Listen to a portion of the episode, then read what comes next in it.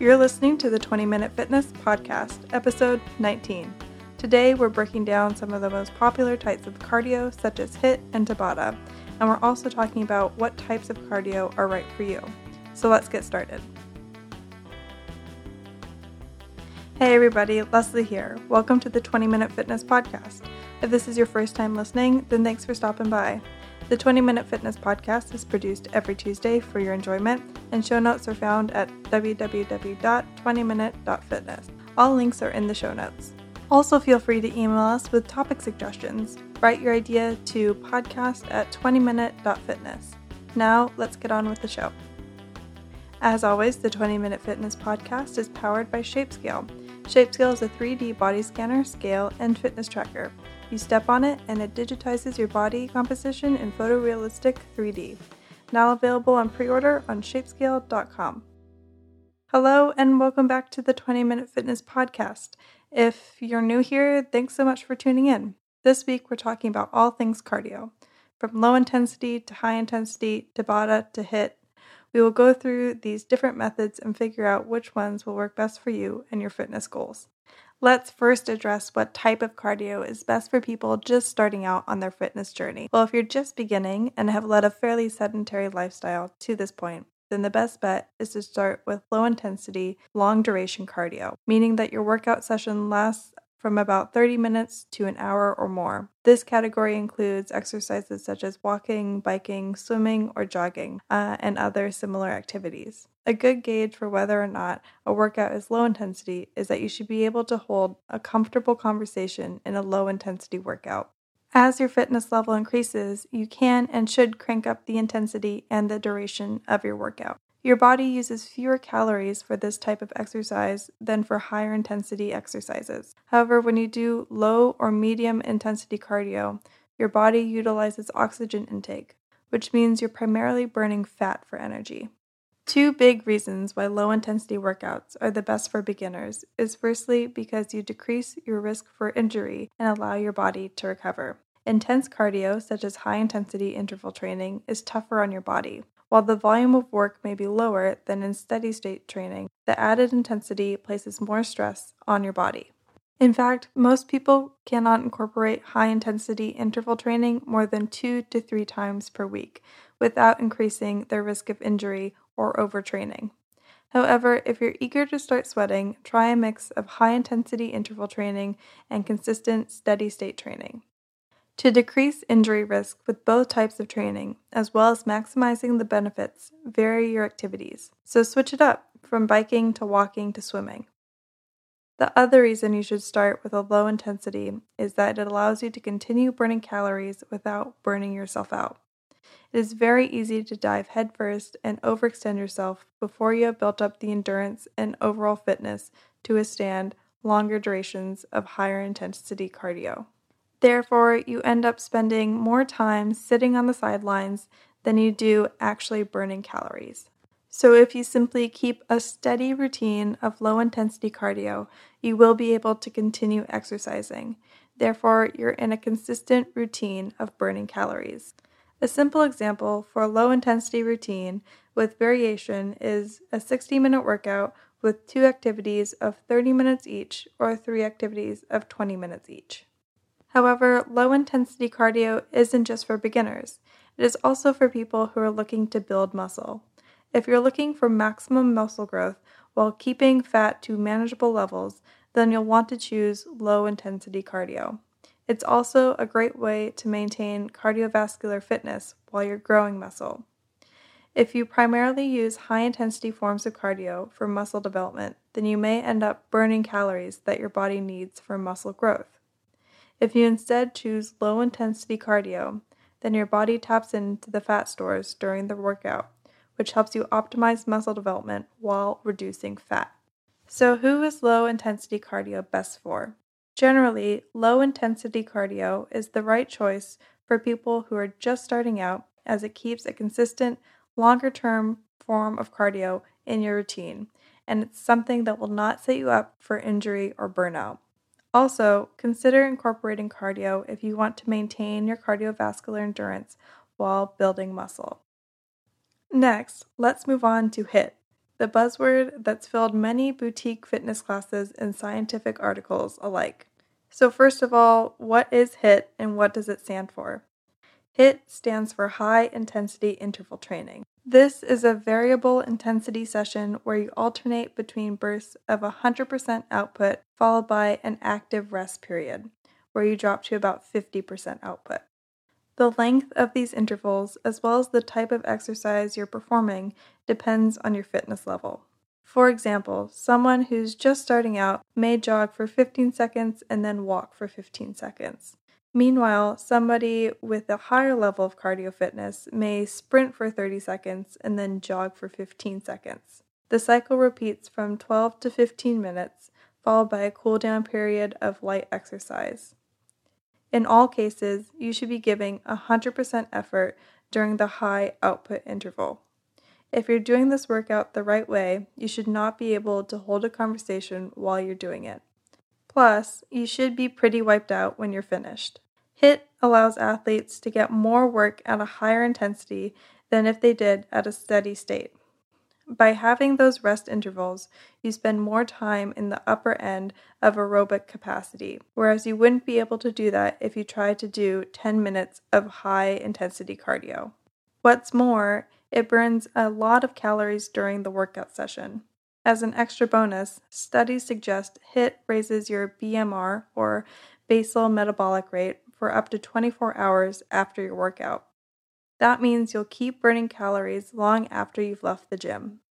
The fact is backed by scientific evidence from Dr. Len Kravitz at the University of New Mexico, who found that HIIT increases post exercise energy expenditure, also known as excess post exercise oxygen consumption, or EPOC for short. Kravitz notes that after a HIIT session, oxygen consumption and caloric expenditure remain elevated as the working muscle cells restore physiological and metabolic factors in the cell to pre exercise levels. This essentially translates into higher and longer post exercise caloric burn. In simpler terms, this means that after a HIIT workout, your body will continue to burn more calories than it would after a lower impact, steady state exercise, such as walking or jogging. HIIT also has some amazing other benefits.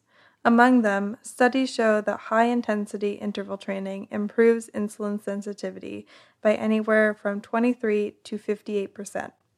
This is crucial because insulin sensitivity helps boost fat loss. If you become someone who is insulin resistant, such as a diabetic, your body has more and more trouble losing fat. Also, HIIT workouts cause a spike in two key hormones, epinephrine and norepinephrine, which play an important role in fat loss. These two hormones, sometimes referred to as adrenaline and noradrenaline, the flight or flight hormones, are responsible for driving liposis, which is the breakdown of fat. Interestingly enough, a study from the Journal of Obesity noted that HIIT may play an especially key role in decreasing abdominal fat, which is the visceral fat that surrounds the organs in your stomach, and coincidentally, the area so many of us struggle to lose weight around. So, before you race to Google your next HIIT workout, let's go over what you should avoid when training with high intensity intervals. The first common mistake is training at a high intensity for too long. When it comes to HIIT, less is more. Slow and steady does not win this race. So, how can you avoid this? If intensity training is going to work, then it needs to be, well, intense. Remember, 10 one minute sprints are the equivalent for several hours of conventional cycling, according to research published by the Journal of Physiology so make sure you cut down your sessions into tiny chunks. The second mistake is training too often. Since HIIT takes less than a half an hour, you may as well do every session every day, right? Wrong. Recovery is crucial to high intensity workouts. In order to perform at a heightened capacity, you also need to give muscle joints and tissue a well deserved break. So, if you're tempted to cram your calendar with HIIT workouts, then the solution is simple don't. You should be training four times a week at the absolute max. Treat yourself and take at least one complete rest day between sessions to let your body recover and avoid injury. Next is the classic pitfall of failing to warm up properly. Failing to limber up for a high intensity workout is a recipe for disaster. Most injuries are caused by going straight into the hard stuff and not warming up. So always remember that an intense session requires getting your body ready by matching the warm up with the workout. Mimicking the movements of your main workout at a low intensity will allow you to excel when you actually train at a high intensity. So if you're planning a sprinting HIIT session, warm up with a light jog for 5 to 15 minutes. Or if you're planning on doing rapid fire lunges or squats, take a moment in your warm up to slowly move through these movements and wake up your joints. The last and not so obvious mistake is using too much equipment. Although some equipment can heighten your workout, dealing with alternating or messing with equipment between intervals can really take the bite out of the bursts of high intensity. Instead, invest in some dumbbells or kettlebells or equipment that allows you to do simple movements that you can do at a high intensity and repetition. But even keeping to bodyweight movements, such as hill sprints or squat thrusts, anything that ups your heart rate to 90% capacity will do the trick. Just keep it simple. This week's episode of 20 Minute Fitness is sponsored by Health IQ, an insurance company that helps health conscious people like runners, cyclists, weightlifters, and vegetarians get lower rates on their life insurance. The Health IQ Advantage is their unique mortality model on the health conscious, and they have lower rates for people who are leading a health conscious life, kind of like good driver savings on auto insurance. They have unique underwriting that replaces BMI with weight to hip ratio takes into consideration cholesterol calculations, and more. In fact, 70% of their exclusive rate clients get approved at the top rate class. HealthIQ is the fastest growing life insurance company with over 5 billion in coverage. To see if you qualify, get your free quote today at healthiq.com/20fit or mention the promo code 20fit when you talk to a HealthIQ agent. Life insurance companies calculate your policy rates based on your nearest age, not your actual age, and rates increase as you get older. Lock in the best rate possible by getting a free quote today. So, moving on to another popular high intensity cardio routine, which is known as Tabata or Tabata. Tabata. Um, we're gonna take a break and I'm gonna Google it. Okay, so I just quickly Googled it and I think it's pronounced Tabata. So we're just gonna go with Tabata. So, this training style originated from a 1996 study in the Journal of Medicine and Science in Sports and Exercise, which was authored by Izumi Tabata. So, Tabata is one of the most scientifically researched types of cardio exercise, especially when it comes to high intensity cardio exercise. The study done by Tabata found that intense four minute workouts done five days a week for six weeks improved VO2 max. So, what does a Tabata workout actually look like? Essentially, you pick an exercise and work out to your absolute maximum capacity and maybe even a little bit above that for 20 seconds, and then rest for 10 seconds, and then repeat that for eight rounds. An example workout would be doing the previously mentioned intervals with push ups for four minutes, bodyweight squats for four minutes, burpees for four minutes, and mountain climbers for four minutes. So, despite these workouts being fairly short in relativity to other cardio workouts, the 1996 study found that the VO2 max, which is the best measure of cardiovascular fitness levels, soared by an average of 28% across the board in the study. What is maybe even more impressive is that the group of trainees in the study were elite athletes. When you're near the peak of your ability in any sport, gains are understandably smaller and harder to come by. Think of a bodybuilder trying to add an extra quarter of an inch to his arms, or a sprinter trying to shave off one tenth of a second for his fastest time.